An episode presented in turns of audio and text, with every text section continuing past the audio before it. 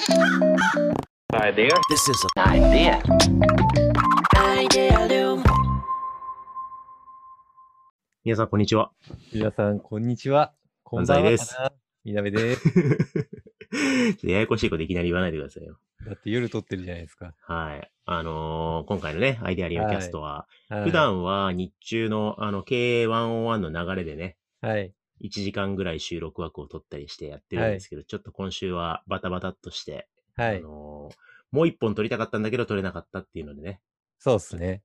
急遽別枠で収録してるわけなんですけどい、や、私はアルコールが飲めるから大歓迎ですよ。もう飲んでるんですか？えいえ、飲みたいなと思はいって。。うん言っといて、ここに置くの忘れちゃったから飲めないんですけどね。なるほどですね。はい。はい。まあ今、あ アルコール飲んでていいのかわかんないけれど、あのー実はね、これ、聞いてる人にちょっと伝わりにくいんですけど、はい。あのーミミクリデザイン側のね、今ちょっとこうマネージャーのミーティングをしているところでね。そうですね。そう。なんか、はい。結構なんか、なんだろう、真面目な感じのミーティングのね、チェックイン代わりに 冒頭にアイディアリウム取ろうぜって言って、話題提供にすっから、みたいなね。そうですね。だから今マネージャーたちが Zoom の画面をオフ、はいミュートにしながらこの収録を聞いてるっていう、ちょそうっすねっといつもと違う状況なんですけれども。はい。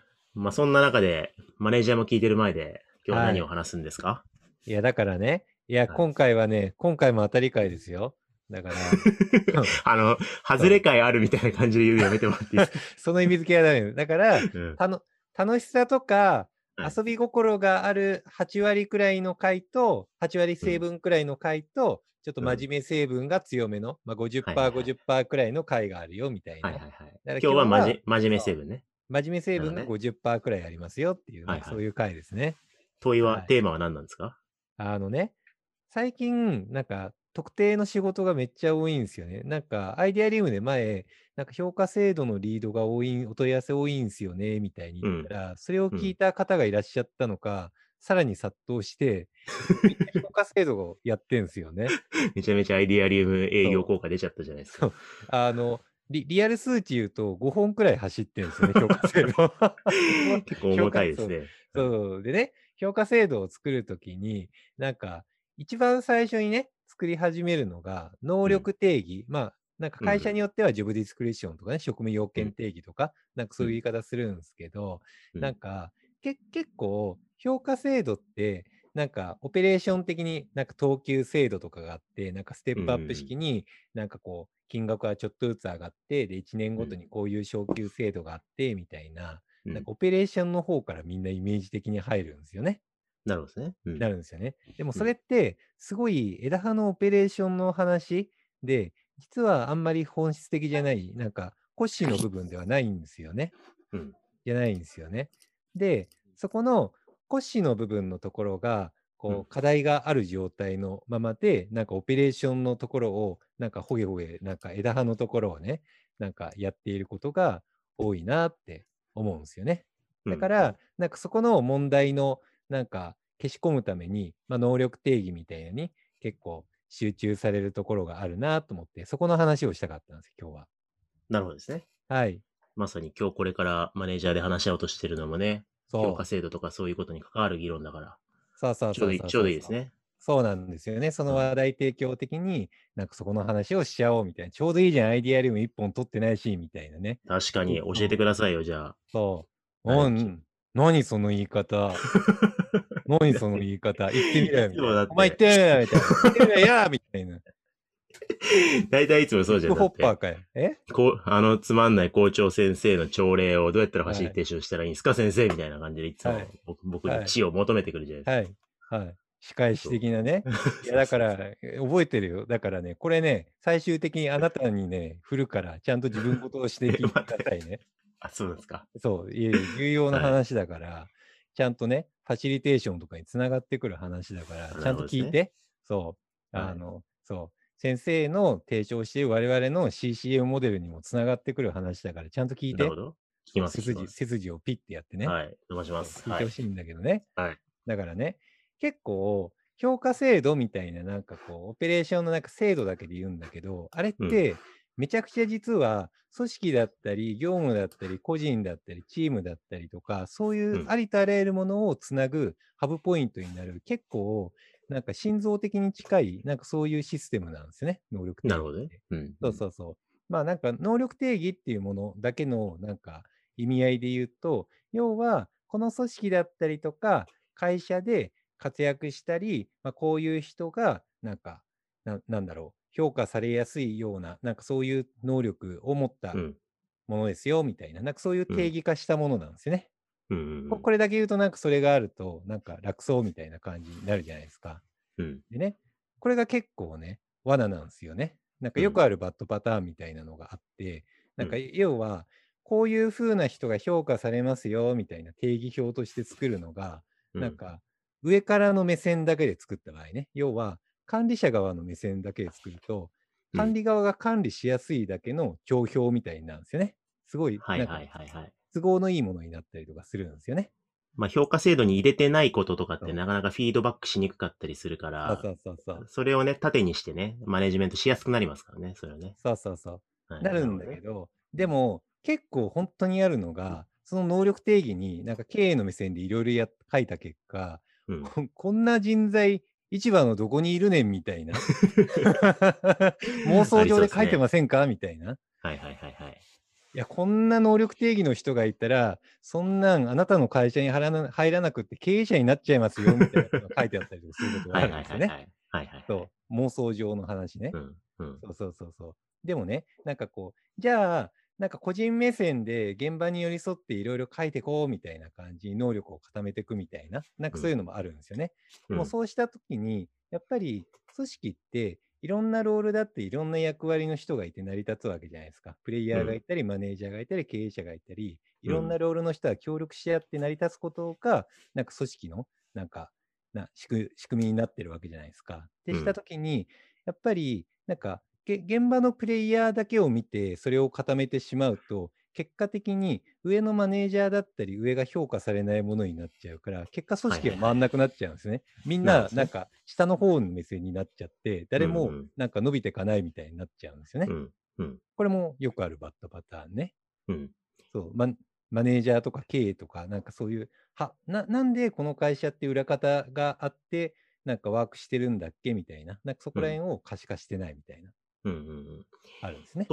とトップ目線になりすぎてもいけないし、まあ現場の状況に歩み寄りすぎてもいけないしそう、そうみたいなそうそうことですね。難しいんですよね。はい。であともう一つあるのが、人事目線で作りすぎちゃうっていうパターンね。なるほどね。うん。で人事部目線で言うと、なんかこういう風な管理システムだったらやりやすいんだよな、みたいな。そういうことね。そういう感じでやっちゃうんですよね。トップマネージャー目線とまた違う、う運用のしやすさとか、運用目線みたいな。やすさとかそうそうそうはいはいそうこういう定義だと、なんか運用管理がしやすいんだよな、みたいな目線が入っちゃったりするんですよね。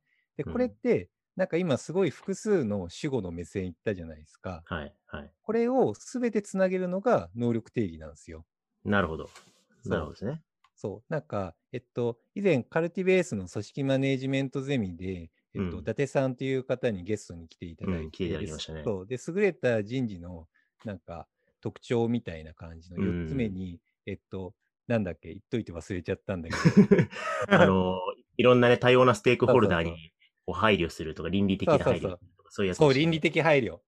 じゃないですか。うんこの倫理的配慮が人事のコツだよみたいなのがあるんですけど、はいはいはい。はい。これの象徴的なものが能力定義なんですよね。なるほどね。うんそう。能力定義を作るのがなぜ難しいかっていうと、人事的な目線で運用オペレーションがこれだとシステムオペレーション的に無理がないものであるって目線。あともう一つが、経営組織としてちゃんとこれを運用していくことによって、ちゃんとなんか経営管理ができるような目線。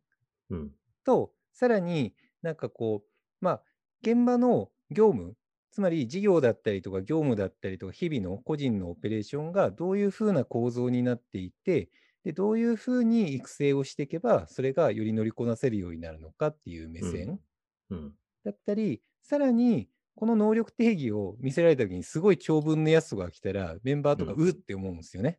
誰も見なくくなるし、これを頑張ってレベルアップしていこうって誰も思わなくなるんですよね。うん。うん。だから、なんかこう、メンバーがそれを見て、なんかピンときて、それをベースに頑張ろうって思えるような、なんかそういう作り方をする必要があって、そういったありとあらゆる人に対して倫理的配慮をして、でその中でこういうふうな定義をやって、みんなでこういうイメージで頑張っていきましょうみたいな。なんかそれをうんうん合意形成するのが能力定義なんですよ。なるほど。そう。めちゃめちゃ大変じゃないですか。大変でしょ？大変なんですよ。でもね、うんこれがないと組織は回んないの。それがあると、じゃあこういう人を採用していこうとか、うんなんか評価で育成を、それを基盤にして、育成をこういうふうに打っていこう。で、そしたら、なんか数年後にはこんくらい能力値が、組織が上がるよね、だったりとか、うんもちろんその能力定義を追求することで、経営の PL とか、そういうのがちゃんと達成されるよね、みたいな感じになるんですね。うん。逆に言うと、能力定義はワークしてないと、そこら辺のシステムを作るのが難しくなってくるから、う逆に言んうと、なんか大変だけど、それをやらない、うまいことやらないと難しいみたいなうんところがあるんですね。なるほどですね。そうそうそう。でなんかな、なんだろう、トップとボトムをつなぐみたいな、なんかうん CCM の話じゃないですけれども、うんうんうんうんなんかそれのつなぐシステムの一つのなんか要が、なんか能力定義なんですよね。うん。じゃあ、それ決めようと思ったら、まあ、必然的に、そのステークホルダーある一部の人が勝手に決めるってことはなかなか難しいですね。そうなんですよ。うん。そうなんですよ。だから、うん一部で勝手に決めてハザードするっていうのが結構あるんですよね。うんだからうんありとあらゆる人に対して倫理的配慮をしながら、ちゃんと進めなきゃいけなくって、だから僕、すごいファシリテーションやワークショップとめちゃくちゃ相性がいいなって思ってて、そうですね。そううん対話が必要不可欠ですもんね。何を大切にしていきたいかっていう目線が多様な人たち違うわけだから。うん。そうそうそう。だから僕もコンサルで能力定義結構な数作ってきたんですけど、なんか先生、先生だったりとか会う前から結構ワークショップ的に進めてたんですね、うんうん能力定義を。うんでもそれがやっぱり、なんかみんなでちゃんとそこら辺をなんか言語化しながら可視化しながら合意形成したものだから、すごい倫理的な配慮がされて、すごいワークはしやすくって、評判も良かったんですよね。なんですね。そうそうそうそうそう。これ、あの、実際ね、僕らの評価制度をこれから整えていくにあたって質問なんですけど、うんなんかやっぱそれを心臓に当たるってことは、やっぱりこう理念を反映させなきゃいけないじゃないですか。その通りです。ね。で、その理念を反映させたいっていう気持ちと、うんでもなんかこう、コンセプチュアルな評価制度になってしまうと、本当にそれって業務としてタフな人材を育てる評価制度になるんだっけみたいな、うんなんかちょっと、ややジレンマも感じるんですよね。そうだね。うん。なんかやっぱワークショップとかファシリテーションとか、まあ、それこそクリエイティブとか、なんか実際業務で高いパフォーマンスを出すっていう、現実的なスキルレベルみたいなものと、うんなんかその理念、うん自社らしさを体現していく人材、まあ採用の基準としてもワークすると思うんで、うんそのなんかこう理念コンセプチュアルなところのバランスってなんかどう考えたらいいですか？あのね、これがコツがいくつかあるんですよね。うんこれはコツがいくつかあって、間を埋める存在が必要なんですよ。理念とし能力定義のね。あって、理念を、それを実現するには、結局、組織にどういう人たちがいて、その人たちがどういう力関係かつどういう協力関係で、なんか一緒に仕事をすればいいんだっけっていう、なんか組織の形、あり方、うん実践方法みたいなのをイメージするんですよね。う。うん。で、さらにその人たちがどういうふうな普段思考プロセスだったり行動でやっていけばいいんだっけみたいな、いわゆる行動指針とかバリューみたいなところですよね。うんにちゃんと落とし込むんですよね。これがなんか、ちゃんとその、なんかこの理念が推進されるような組織の構造、スキルセットとかをイメージしながら落とし込むみたいなうんうんことが必要なんですよ。うん。そう。なるほどね。そうそうそう。で、それをちゃんと能力定義に入れて、なんか一律的な管理っていうのもいろんな人がいることによって成り立つような、なんか柔軟性を持って、でもみんながちゃんと分かりやすい、ローコン的な能力定義にする必要があるっていう感じですね。うんなるほどここの間を埋める必要があるんですね。うん。いきなりスプシに入力するだけの能力、こうかな、ああかなっていうだけだと、間がなくなって、なんか倫理的配慮がなくなりがちなんだよね。うんうんうんうん。なるほど。いや、でも難しそうですけれども、はい。ファシリテーター的にはね、ちょっとやりがいのある組織開発でも、のプロジェクトでもありますね。それはね、じゃあね。そうだよね。そうなんですよ。だから結構、能力定義を作るワークショップをやると、うん。すごい組織開発としても僕、ね感覚的に最高で、なんかね、みんな、それをやることによって、自分たちの役割とかが、それぞれいろんな人たち、部署の人たちが、なんか認識をして、で、うん俺ら違うことをやってるけれども、こういう協力関係でやることによって組織が成り立つんだ、うんみたいなつながりが見えるんですよね。組織開発としても僕は最高だと思う。じゃあもう、まあ、CI リニューアルとかもそうだと思うんですけど、CI を作り変える、ウェブサイトを変えるとか、評価制度を作り変えるとかは、なるべくあれですね、じゃあ、まあ、半ボトムアップぐらいで、えーせっかくやるんだったら、なるべく人をいろいろ動員したり、予算を投下して、組織開発プロジェクトとして、丁寧にやっていく機会にした方がいいってことですね。そうですね。うん僕よくやるのが、やっぱりなんかこう、評評価制度の規定になるのってミドルマネージャーなんですよね。ミドルマネージャーが育成を担ったりとか、まあなんか業務においても推進者だったりとかするわけなので、その人たちが上だったり下だったりとか横だったりに倫理的配慮をしながら、ちゃんと言語化をしていくっていうのが一番なんかやりやすく妥当なのかなって思ってますね。なるほど。はい。ここにミドルマネージャーたちが集まってる理由がよくわかりましたよ。わかりました？はい 今聞き聞きながらね、はい。これ大変なやつやなって今みんな思ってると思うんで。そうそうそう、ちゃんと話題提供しないとね。あはいスプスプシでなんかこう、言語的にいい感じの言葉にすればいいのかなって思ってたと思うんだけど、違うんですよ。これしくるとね、組織がね、崩れ落ちる。